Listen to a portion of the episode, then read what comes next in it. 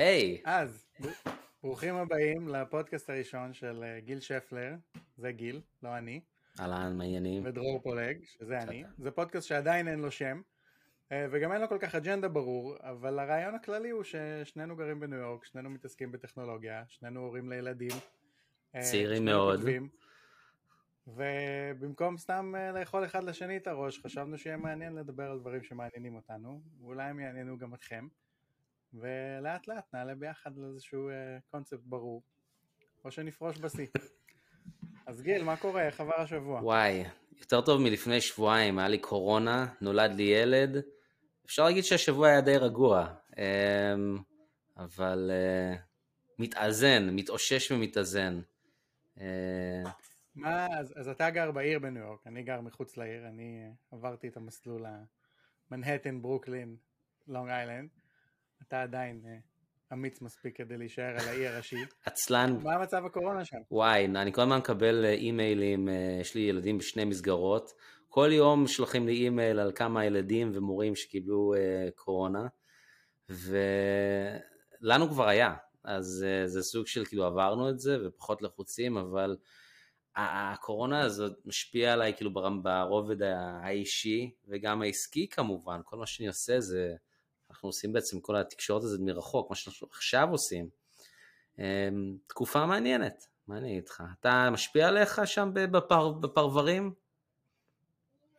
תראה, אני בבידוד מרצון כבר איזה שנתיים, אני עובד מהבית, עושה הכל מהבית, אפילו ישן בבית מדי פעם, ולנו יש שני ילדים, אבל הגדולה היא רק בת שנתיים וחצי, אז היא הולכת למין, אה, לא יודע איך שלא קוראים לזה, גנון, פעוטון או משהו כזה, אז יש כל הזמן את האיום המתמיד הזה שעוד שנייה הולכים לסגור את הכיתה וכולי, אבל בינתיים זה לא קרה, כלומר הכי קרוב שהיה זה היה ממש לפני כריסמס, לפני חופשת סוף השנה, שכמה ילדים וגם איזה מורה או שניים אה, בכיתות המקבילות פתאום חטפו קורונה, ואז בעצם שלחו, קודם כל אנחנו כבר לא שלחנו אותה כמה ימים לפני החגים כי תכננו נסיעה ולא רצינו שזה יחרבש לנו את זה, ובערך כל שאר ההורים גם לא שלחו.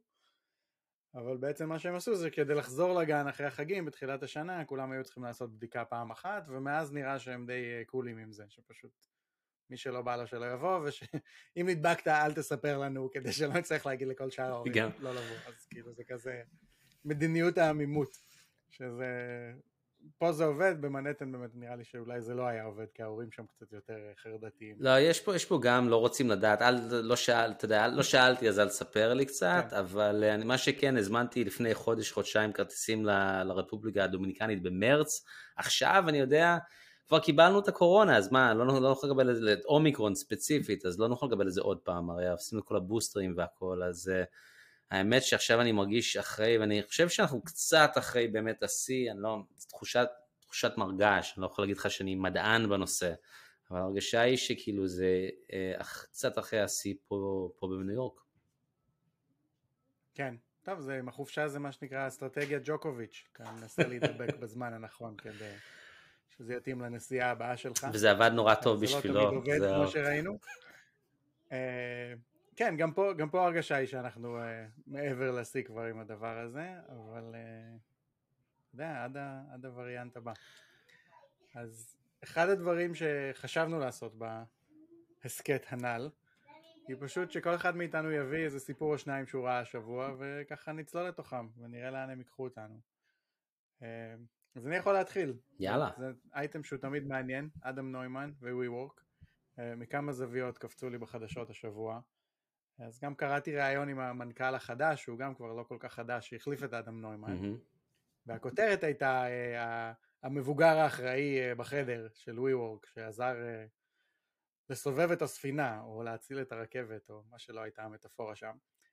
ובעצם כתבה על כך שהיום כששוק המשרדים מתחיל להיפתח, אז WeWork דווקא מוצאת את עצמה פתאום באיזה פוזיציה חיובית, כי גם הרבה מהחברות והרבה מהעובדים שבחברות מחפשים איזושהי גמישות ומחפשים את הגישה לרשת של חללים ולאו דווקא למשרד ספציפי אחד. Mm-hmm. ורוב בעלי הבניינים לא כל כך יודעים איך לספק את זה, אז הם שמחים להיות קצת יותר נחמדים ל-WeWork ונותנים להם חללים בתנאים אה, מועדפים.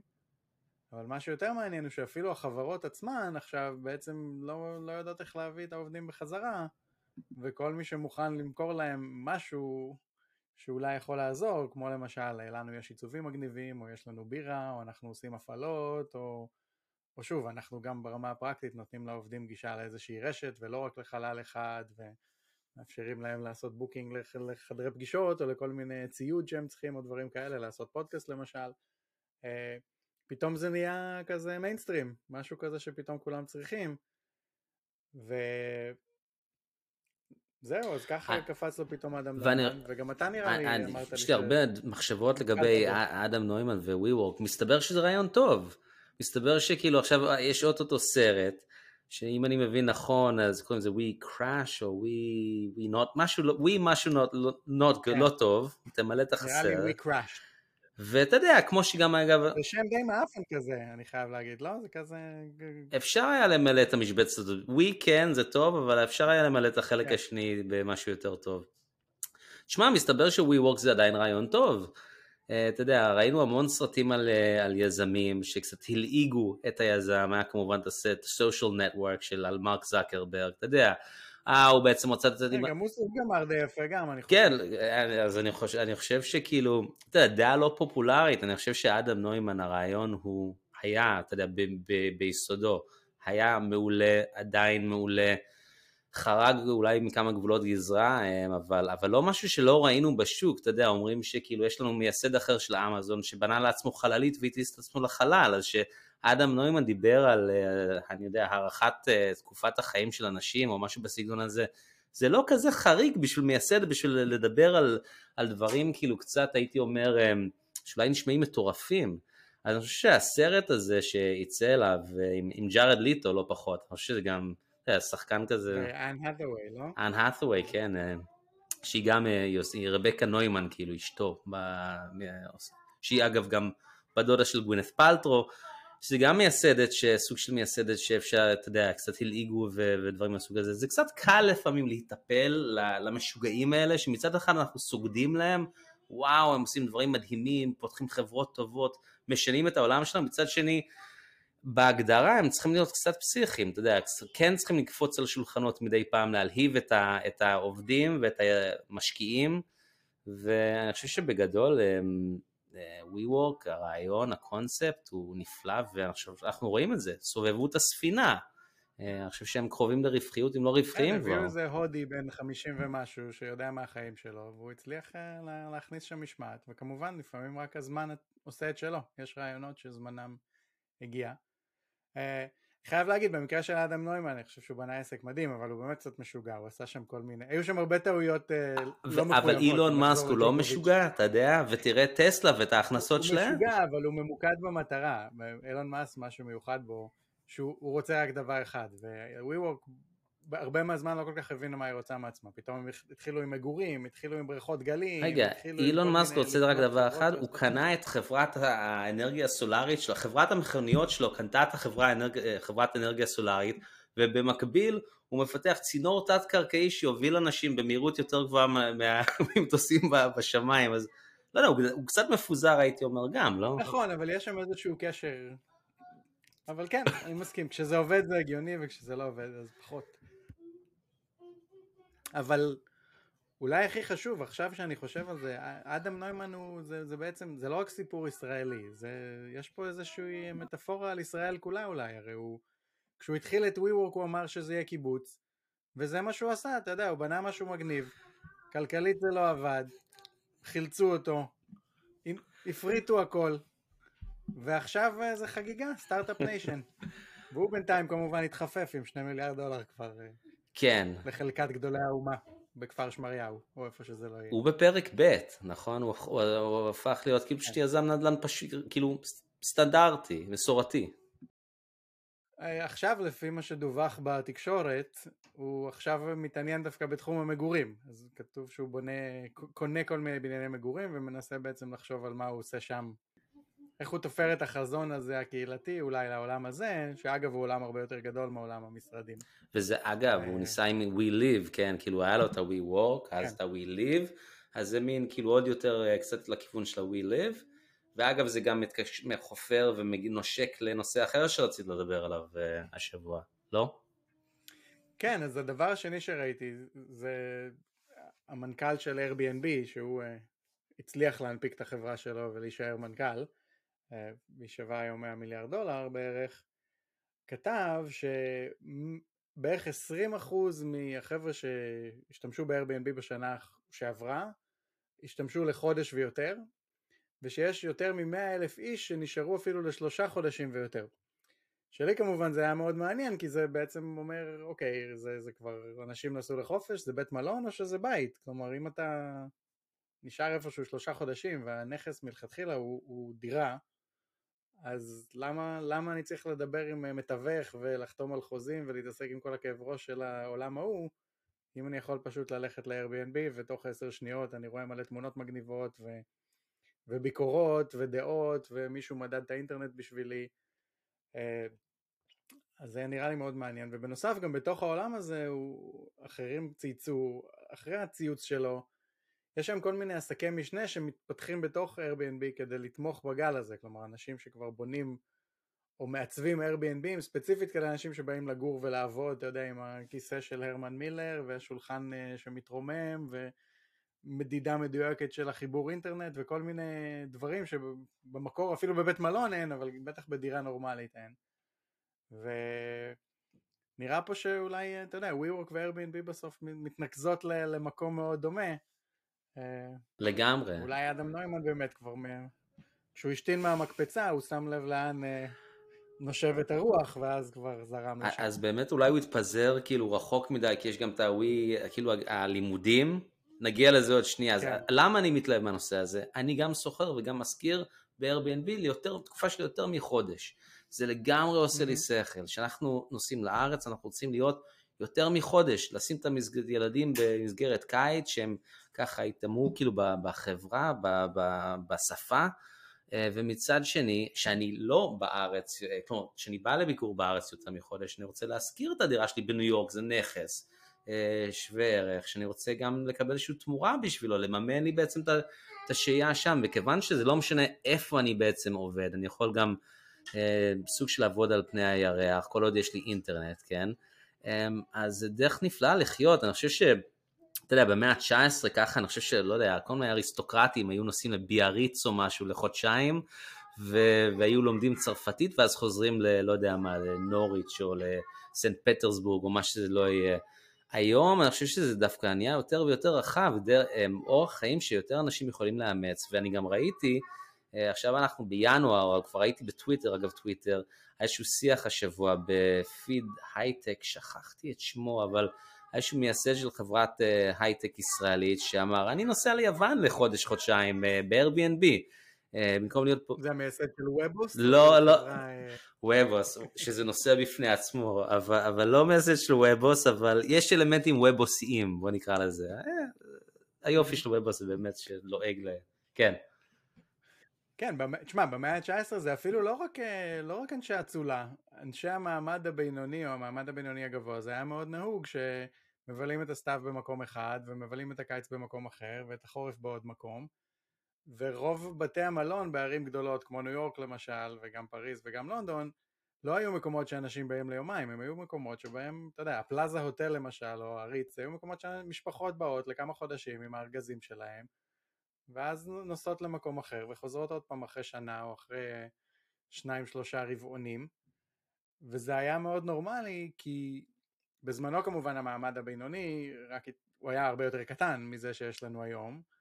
והאנשים שעבדו בו לא היו אנשים שהולכים למשרד או הולכים למפעל אלא בדרך כלל הם היו אנשים במקצועות שהם גם די, די גמישים מבחינת המיקום שתלויים בדואר ובטלגרף. אתה יודע כותבים ועיתונאים וסוחרים ו... חבר'ה שיכלו להסתובב. אבל, אבל... והם גם היו מסתובבים גם ככה עם כל מי שעובד איתם, מדלגים ממקום למקום, וזה היה אותו מין uh, מעגל חברתי כזה שמטייל. אבל, אבל יש כמה דברים, מאוד דומה, יש קווי, קווים מקבילים מאוד יפים, אבל יש גם כמה, כמה דברים שמאוד שונים מאז. נגיד שג'יימס ג'ויס, אתה יודע, היה נוסע לצרפת לק, לקיץ ב, ב, בסוף המאה ה-19, אז אשתו אה, לא, לא הייתה לעבודה, הייתה מטפלת בילדים. אני חושב שאחד האלמנטים, וזה מגיע לווי, העניין של המסגרת לילדים, וזה גם עלה בטוויטר אגב, אותו מייסד, לא של וובוס, אותו מייסד ישראלי שבטוויטר צייץ, אמר נוסע ליוון לחודש, ומישהו כתב לו חזרה, מה אתה עושה עם הילדים? אה, איך אתה מסתדר חודש בלי ילדים? אז אני חושב שהוא אמר משהו... סבא וסבתא.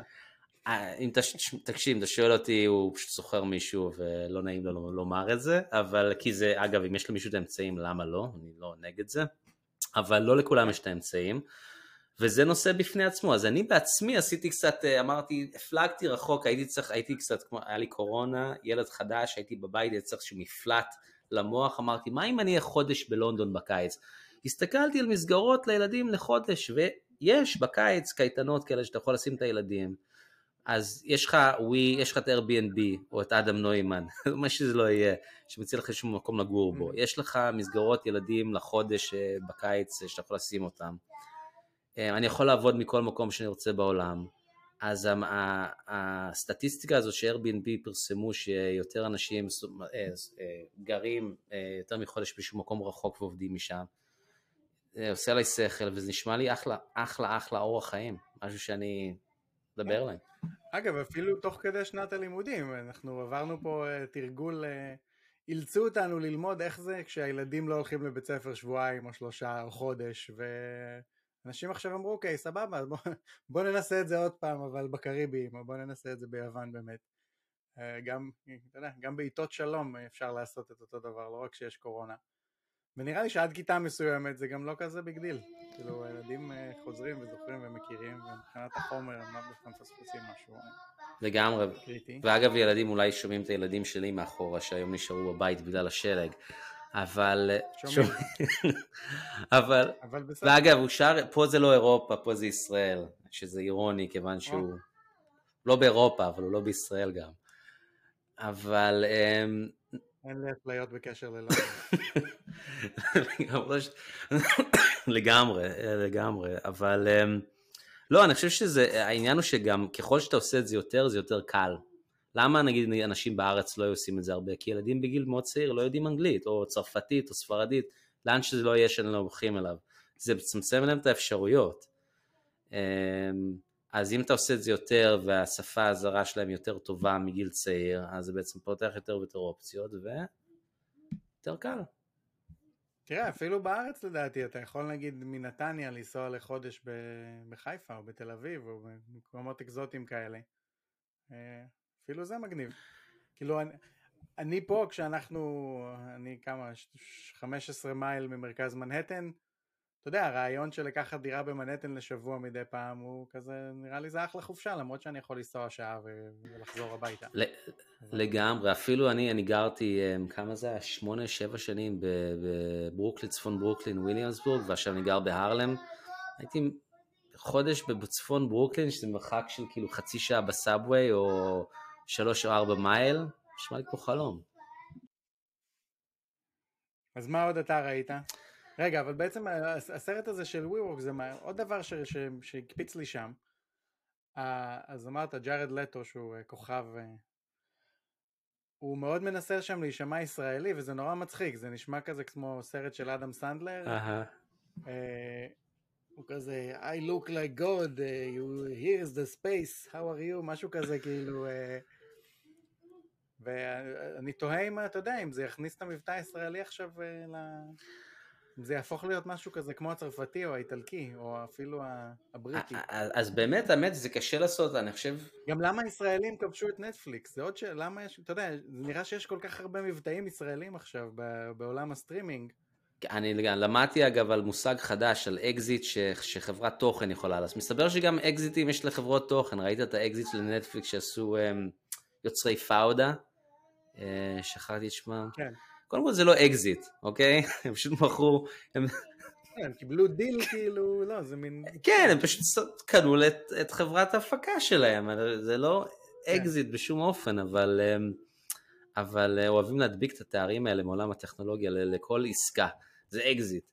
לא, הם פשוט קנו את התוכן שלהם, והם עכשיו יוצרים את התוכן לנטפליקס. אז, אז כן, הישראלים... לא, גם ליאור רז הוא יוצא הרי מהחלון, הוא, אתה יודע, בקפיצה, דרך הזכוכית, הוא לא... הוא, ליאור רז הוא ה... איך קראו לבחור הזה משנות ה-80 עם ה... שעה, כאילו עם האגרופים? נו, תן לי איזה... צ'אק נור... ליאור רז הוא הצ'אק נוריס החדש. נוריש? הוא ממש כן. הצ'אק נוריס החדש. אבל הרגיש יותר, זה, זה מעניין גם שדווקא מהישראלי, כאילו אנחנו הבאנו למיינסטרים של התרבות האמריקאית את הגיבור הלכאורה הרגיש. הלוחם בטרור, אבל אתה יודע, קצת שמנמן, מקריח, נוגה, ילדים, גרוש. צ'אק שבור קצת, שבוז קצת. צ'אק נוריס היה רגיש, אוקיי? אני לא מוכן שתדבר כן, ככה על צ'אק נוריס. צ'אק נוריס זה לא היה קורה הרי. אגב, צ'אק נוריס, הרי מי בעצם שם את המילים בפה של צ'אק נוריס? ששון גבאי. יורם גלובוס, הרי הכל בעצם מי שכתב את התסריט, חברת ההפקה, זה היה שני ישראל גלובוס קופ, וזה בעצם היה פאודה דור א'. אבל אז לא הייתה לנו את הגאווה הישראלית לשים שם מישהו משלנו. עם המפ... אז שוב, ששון גבאי היה עם צ'אק נוריס בנגב אה, כשהוא התחפש לאפגני או משהו כזה. אני חושב שזה רוקי, אני חושב גם, אני חושב שאנחנו מבלבלים בין רוקי 2 ל... ל... למשהו עם... אבל. מאחורי שניהם אני חושב שעבד, עבד... לא, רמבו אולי, רמבו. רוקי, רוקי.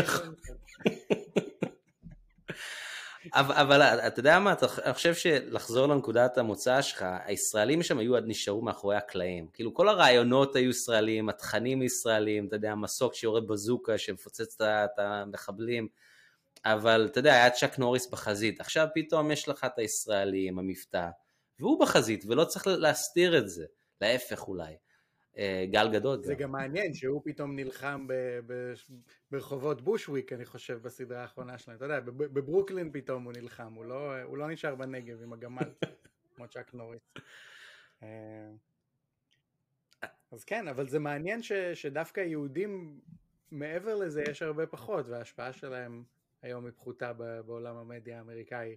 היה איזה סיפור לא מזמן, שפתחו בהוליווד מוזיאון של האקדמיה לקולנוע ולא מוזכר שם שיהודים, לא מוזכר, אתה יודע, כל האולפנים הגדולים של כן. הוליווד זה הכל כאילו אה, MGM, קולומביה, פרמאונט, יוניברסל, הכל כל מיני חבר'ה פולנים ואוסטרי וכאלה, ולא מוזכר שם, אז אה, קצת חבר'ה התעצבנו על זה, ובאמת הרבה מהסרטים הגדולים ביותר זה הרבה פעמים תסריטאים יהודים, אתה יודע, קזבלנקה ו... זמר הג'אז כמובן, הסרט ה talkie הראשון, זמר הג'אז, היה בעצם על, כן. אמ, על אה, הבן של, של אה, אמ, חזן, נכון? שכאילו נושא יהודי כאילו מטורף, שאתה חושב שזה הסרט הראשון ש, שיהיה לו אודיו, זה יהיה הנושא. הזוי כאילו, שאתה חושב על זה. אמ, ומגניב, כן? אני לא נגד. תשמע, תחשוב שיש כזה דממה, יש איזה עולם קולנוע דמיוני ויש דממה ומישהו צריך להתחיל לדבר, אז סביר שהיהודי הוא זה ש... הראשון שיש לו מה להגיד, אבל... אה, אז אתה יודע מה, אולי לוקח אחורה, אמרתי שישראלים היו מאחורה, אבל דווקא היהודים אולי אז היו יותר בחזית מאשר היום במובן הזה. אם זמר הג'אז היה הטוקי הראשון שיצא, והיום קצת זה יותר מאחורה, אז אולי, אולי בחזית הזאת דברים השתנו, אני לא יודע. עכשיו אנחנו כבר נוגעים ב... כן, יהודים הם early adopters באופן כללי, אנחנו, אני אה, עובד על איזה מאמר בנושא, ואנחנו מאמצי טכנולוגיה לא רעים, כאילו החל מה... אגב, אה, נייר קלף לעומת הפפירוס, שהפפירוס היה, שהיה לו נתח שוק הכי גדול, דווקא היהודים התחילו לכתוב והם אימצו את הנייר קלף מאור מאוד מאוד מהר, יש על זה כל מיני ממצאים. מעניין. כמובן טכנולוגיית הדפוס בחמישים שנה הראשונות של הדפוס, אני חושב שזה 20% מכל הבתי דפוס באירופה היו להדפסה בעברית, שזה מרתק, כמובן כי רק היהודים ידעו לקרוא, אבל עדיין הם היו מיעוט קטן, ואפילו הנוצרים התחילו להדפיס בעברית כדי למכור ליהודים. Mm-hmm. והתלמוד שיש לנו היום, וחלק מהדפים של התנ"ך, זה בעצם פורמט שעיצב אותו בחור איטלקי בשם ברומברג, נראה לי איטלקי או גרמני, שהוא היה נוצרי, שפשוט רצה להדפיס ליהודים, אז הוא הביא כל מיני רבנים ויועצים, והוא הדפיס מהדורות אה, מהודרות של ספרי קודש. אה, וכמובן גם אחר כך היהודים אה, אהבו, אתה יודע, עם המחשב ועם האינטרנט ואפילו עם ביטקוין, לפי התיאוריה שלי סטושי נקמוטו הוא חבדניק, די בוודאות. נקמוטו שטיין, אני חושב שזה השם ה... לא, תשמע, יש לך שם, יש לך מין קומונה של איזה מנהיג כריזמטי שהוא בונה איזה רשת מבוזרת של חבר'ה ברחבי העולם שמגייסים כסף, ואז הוא בעצמו נעלם, אבל ברגע שהוא נעלם הרשת נהיית יותר חזקה מאי פעם. יש פה משהו, וכמובן שאתה יודע, יש פה עניינים של כסף וכל מיני דברים אחרים שאנשים אומרים שיהודים הם, מתעניינים בהם, אז אני... אתה יודע, אתה מעלה את הנקודה הבאה שאני, שזה מתקשר לגמרי לזה, אגב, יהודים וישראלים שבבלוקצ'יין, וואי, השם בורח לי, אבל השבוע, חברה ישראלית, פייר בולט, איך קראו להם? רגע, אני לא שמעתי עליהם קודם לכן, אם כי אתה קצת יותר, קצת, הרבה יותר מבין ממני בעולם הקריפטו, הם גייסו פיירבלוקס, שמעת עליהם? אוקיי. Okay. אז הם גייסו... ראיתי משהו השבוע על זה, אבל לא, אני לא ממש מכיר אותם. לפי שווי של 8 מיליארד דולר. אה, אוקיי. שהופך אותם... צנוע. כן, צנוע, כאילו, אתה יודע, unicorn פי 8. ו... וזה פשוט מרתק, עולם הקריפטו, כל העולם הוא מרתק, הוא תופס, אבל בארץ, אה, שוב פעם, כמו שאת את, אה, את הנייר קלף ואת הדפוס אימצו היהודים אולי ראשונים, גם בארץ הקריפטו תופס נורא חזק, ו... אה, חברה בשווי 8 מיליארד דולר, פיירבלוס, חברה ישראלית, שאגב עוד חברות רבות בתחום, אולי לא בשווי הזה, אבל חברות רבות, מגניב ש, שזה נתפס, תופס כל כך חזק בישראל. תראה, נראה, במקרה שלהם נראה שזה חברת cyber security שבעצם התלבשה פה על בעיה שקיימת בקריפטו, אז זה לאו דווקא, ששוב, כל הכבוד כמובן. אבל תדע, דווקא גם בהיסטוריה של הקריפטו ישראל ממלא תפקיד די מעניין. אה, ויטאליק בוטרין ה founder של איתריום בילה לא מעט זמן בישראל, כשהוא הגה את הרעיון בכלל לאיתריום, והוא היה מין כזה אינטרן, אה, כאילו היה מין כזה, זה קשור, עבד ככה על כל מיני פרויקטים בשביל כל מיני יזמים ישראלים שבנו דברים אה, על ביטקוין עוד לפניו. זה היה קשור לאי-טורו אם אני לא טועה, נכון? לחברה של יוני אסיה. כן, אצל אי-טורו ו... ואצל איזה שני פרויקטים אחרים, וכמה מהרעיונות שלו זה ממש רעיונות ש... שישראלים שיחקו איתם לפני זה ולא בנו אותם ככה. ואולי אין להם את המראה המלאכי והתמים שלו, שהוא יכל לשכנע אנשים לבוא ולתת לו להיות כזה מין uh, יושב ראש מועצת הפועלים של איזשהו פרויקט כזה. כן. אבל uh, כן, ישראל שיחקה שם תפקיד מעניין, ואני מניח שהיא עדיין משחקת שם תפקיד מעניין, גם אם הוא לא תמיד uh, גלוי וידוע. בטוח, אם כי בשבוע כזה אני בטוח שאתה יודע, המון אנשים uh, דואגים, הערך כמובן השבוע של, של כל הקריפטו ירד, uh, אם אתה מסתכל בחודש האחרון, ירד משהו כמו 40 אחוז, משהו בסגנון. אז אני בטוח שבשבוע כזה כל החבר'ה האלה קצת מזיעים, אני חושב שיש עדיין הרבה מאוד כסף וביטחון סביב הנושא, אבל לא שבוע טוב בשביל עולם הקריפטו. לא. תשמע, רוב החבר'ה שנמצאים שם מוקדם הרוויחו כבר מספיק, והחכמים מביניהם כבר uh, מכרו חלק וקנו איזה בית או שניים או משהו אחר. אה, אבל כן, זה אף פעם לא נעים שהשווקים יורדים, וגם בשאר השווקים השבוע לא כיכבו. ולפחות לקריפטו, הבית הלבן הודיע אתמול שמתכננים איזושהי, אה, איזשהו צו נשיאותי שהולך לבקש מכל הרשויות פה אה, לבדוק מה הולך שם בעולם הקריפטו ולהתחיל ליפול עליו כעניין של ביטחון לאומי, על פי הבית הלבן. אז זה גם לאו דווקא מבשר טובות בטווח הקצר והבינוני, אבל בטווח היותר ארוך אולי זה אומר שאולי, אתה יודע, תהיה רגולציה, זה יהפוך להיות מין משהו נורמלי כזה, ו... כי, כי להיעלם לא נראה לי שזה ייעלם, יש כבר יותר מדי כסף ודברים מעניינים שקורים בתחום הזה שאי אפשר לסגור אותו. לא, זה לא היפוכו של דבר, לפני שבועיים דיברו על קריפטו אה, פדרלי, ש, שיהיה מקביל לדולר, אז השבוע הם, הם, הם נגד הרעיון, לפני שבועיים הם רוצים לעשות משהו משל עצמם, והשבוע הם נגד הרעיון. לא, זה, לדעתי זה, זה עולה בקנה אחד, כלומר זה באמת הרעיון של אנחנו רוצים, אם כבר יהיה כסף דיגיטלי, אז שיהיה הכסף שלנו, שיהיה דולר דיגיטלי כזה, ש, שרץ על הבלוקצ'יין והוא יותר נגיש לאנשים ברחבי העולם אפילו מהדולר הנוכחי. שאגב לדעתי זה רעיון נהדר, זה כמובן לא אומר שאנחנו אה, נפיל את הממשלה וכל מיני רעיונות אחרים שיש בעולם הביטקוין, אבל אם כבר תהיה מעורבות ממשלתית אז כבר עדיף שזה יהיה באמת אמריקה. הקריפטו של ונסואלה לא, לא מדבר עליך אני מבין. כן, לא, לא כל, כל כך. כך. ו... ומה שיותר מעניין, שוב, קריפטו אנשים עדיין חושבים על זה ככסף, אבל זה יותר מעניין כמין תשתית לכל מיני אפליקציות אחרות ולכל מיני מודלים עסקיים אחרים ומעניינים, אה, שהרבה מהם לאו דווקא מאיימים על הממשלה, אבל עדיין הם צריכים לרוץ על תשתית כלשהי, ואם היא תרוץ על תשתית שהיא מגובה על ידי הצבא האמריקאי בסופו של יום, אז זה אפילו יכול לייצר איזשהו עולם שהכלכלה האמריקאית יותר חשובה מאי פעם. ואם אתה צריך לבחור אם אתה רוצה לרוץ על האינטרנט של סין או על האינטרנט של ארה"ב, נראה לי שרוב העולם בסוף יחליט לרוץ על זאת של ארה"ב, כולל רוב הסינים גם.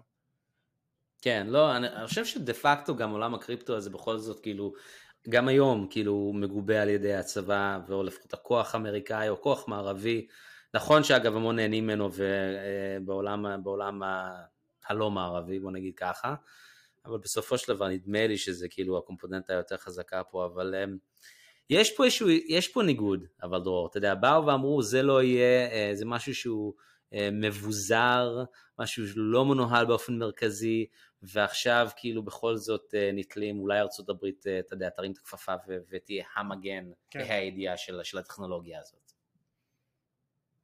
נכון, אבל זה קצת, תראה, זה קצת כמו האינטרנט עצמה, האינטרנט התחילה, כמובן התחילה כמין פרויקט, חלקית כפרויקט ממשלתי, גם על זה יש ויכוחים, כי התחילה מכמה כיוונים, ואחר כך זה נהיה משהו יותר צבאי, אבל זה דווקא פחות התחיל משם, אני חושב. אבל גם שם הייתה איזושהי הבטחה של איזה משהו, אתה יודע, שיהיה חופש מידע, וזה לא נשלט על ידי אף אחד, וכולי mm-hmm. וכולי. ובאיזשהו מקום זה מילא את ההבטחה הזאת, היום יש על זה רגולציה, ויש שליטה ממשלתית על כל מיני דברים.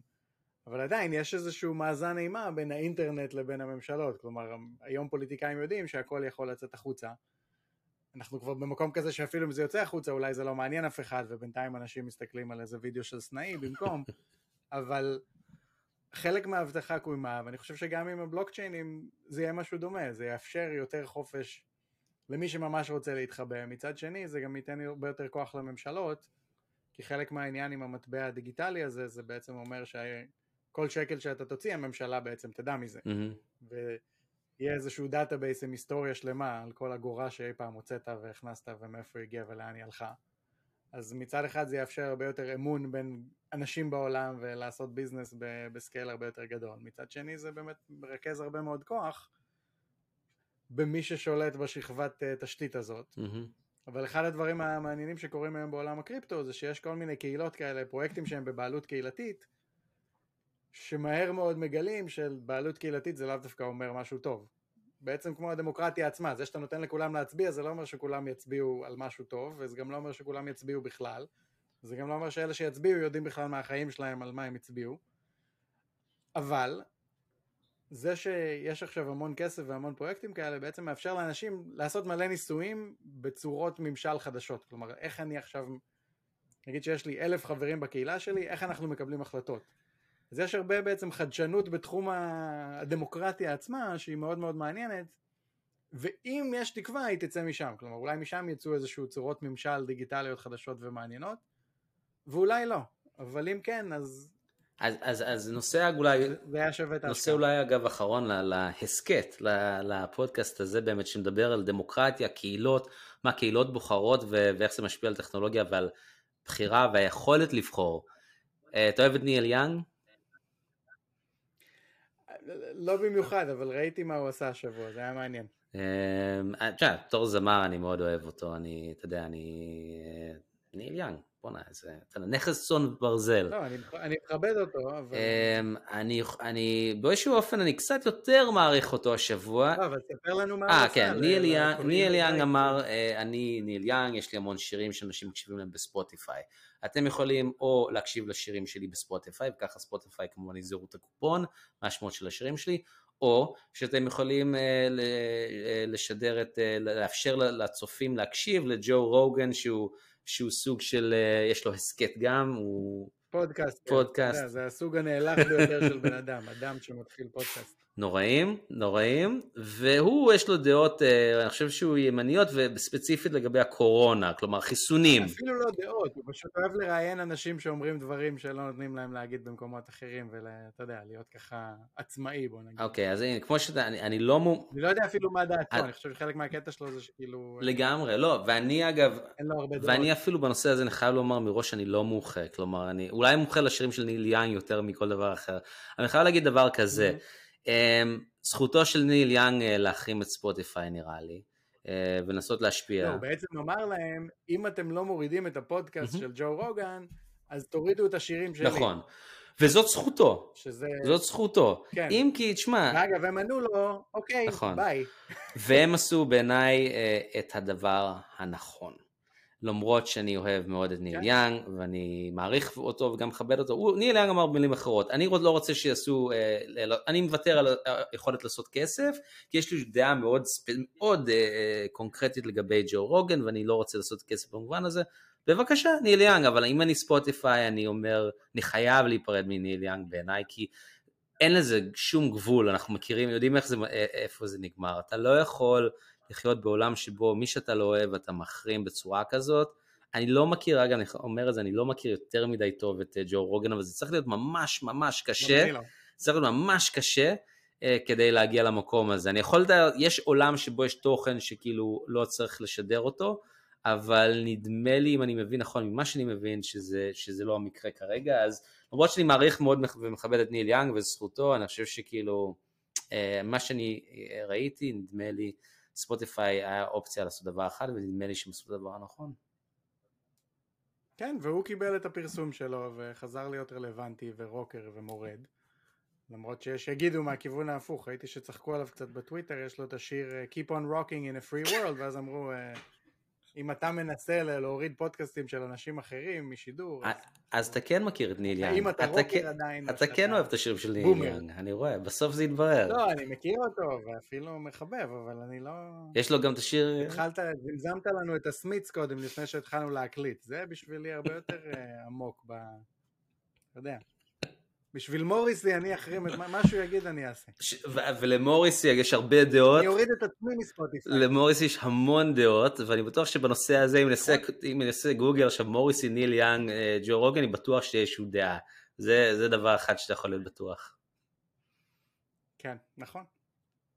אגב, זה הזכיר לי, האיום של ניל יאנג הזכיר לי את אה, אחד מהאבות המייסדים של מדינת ישראל, ויקטור חלפון.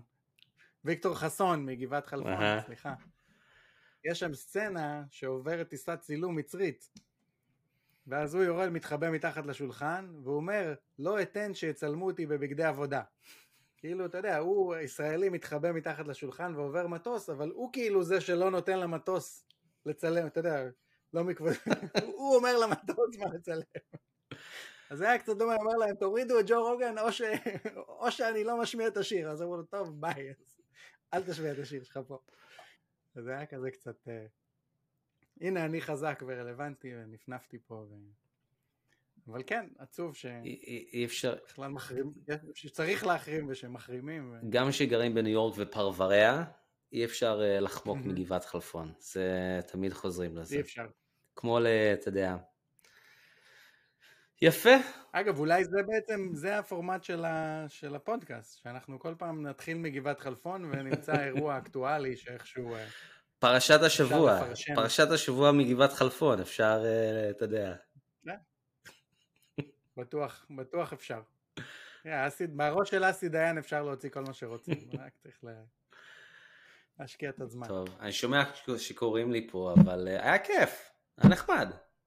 כן, נראה לי שהיה נחמד, אז אה, תכתבו לנו, אנחנו ברחוב קשני 13 רמת אביב, סתם. הכתובת של זה וזה. ונתראה בשבוע הבא, עד כאן. על הכיפאק, סלמת. ביי ביי.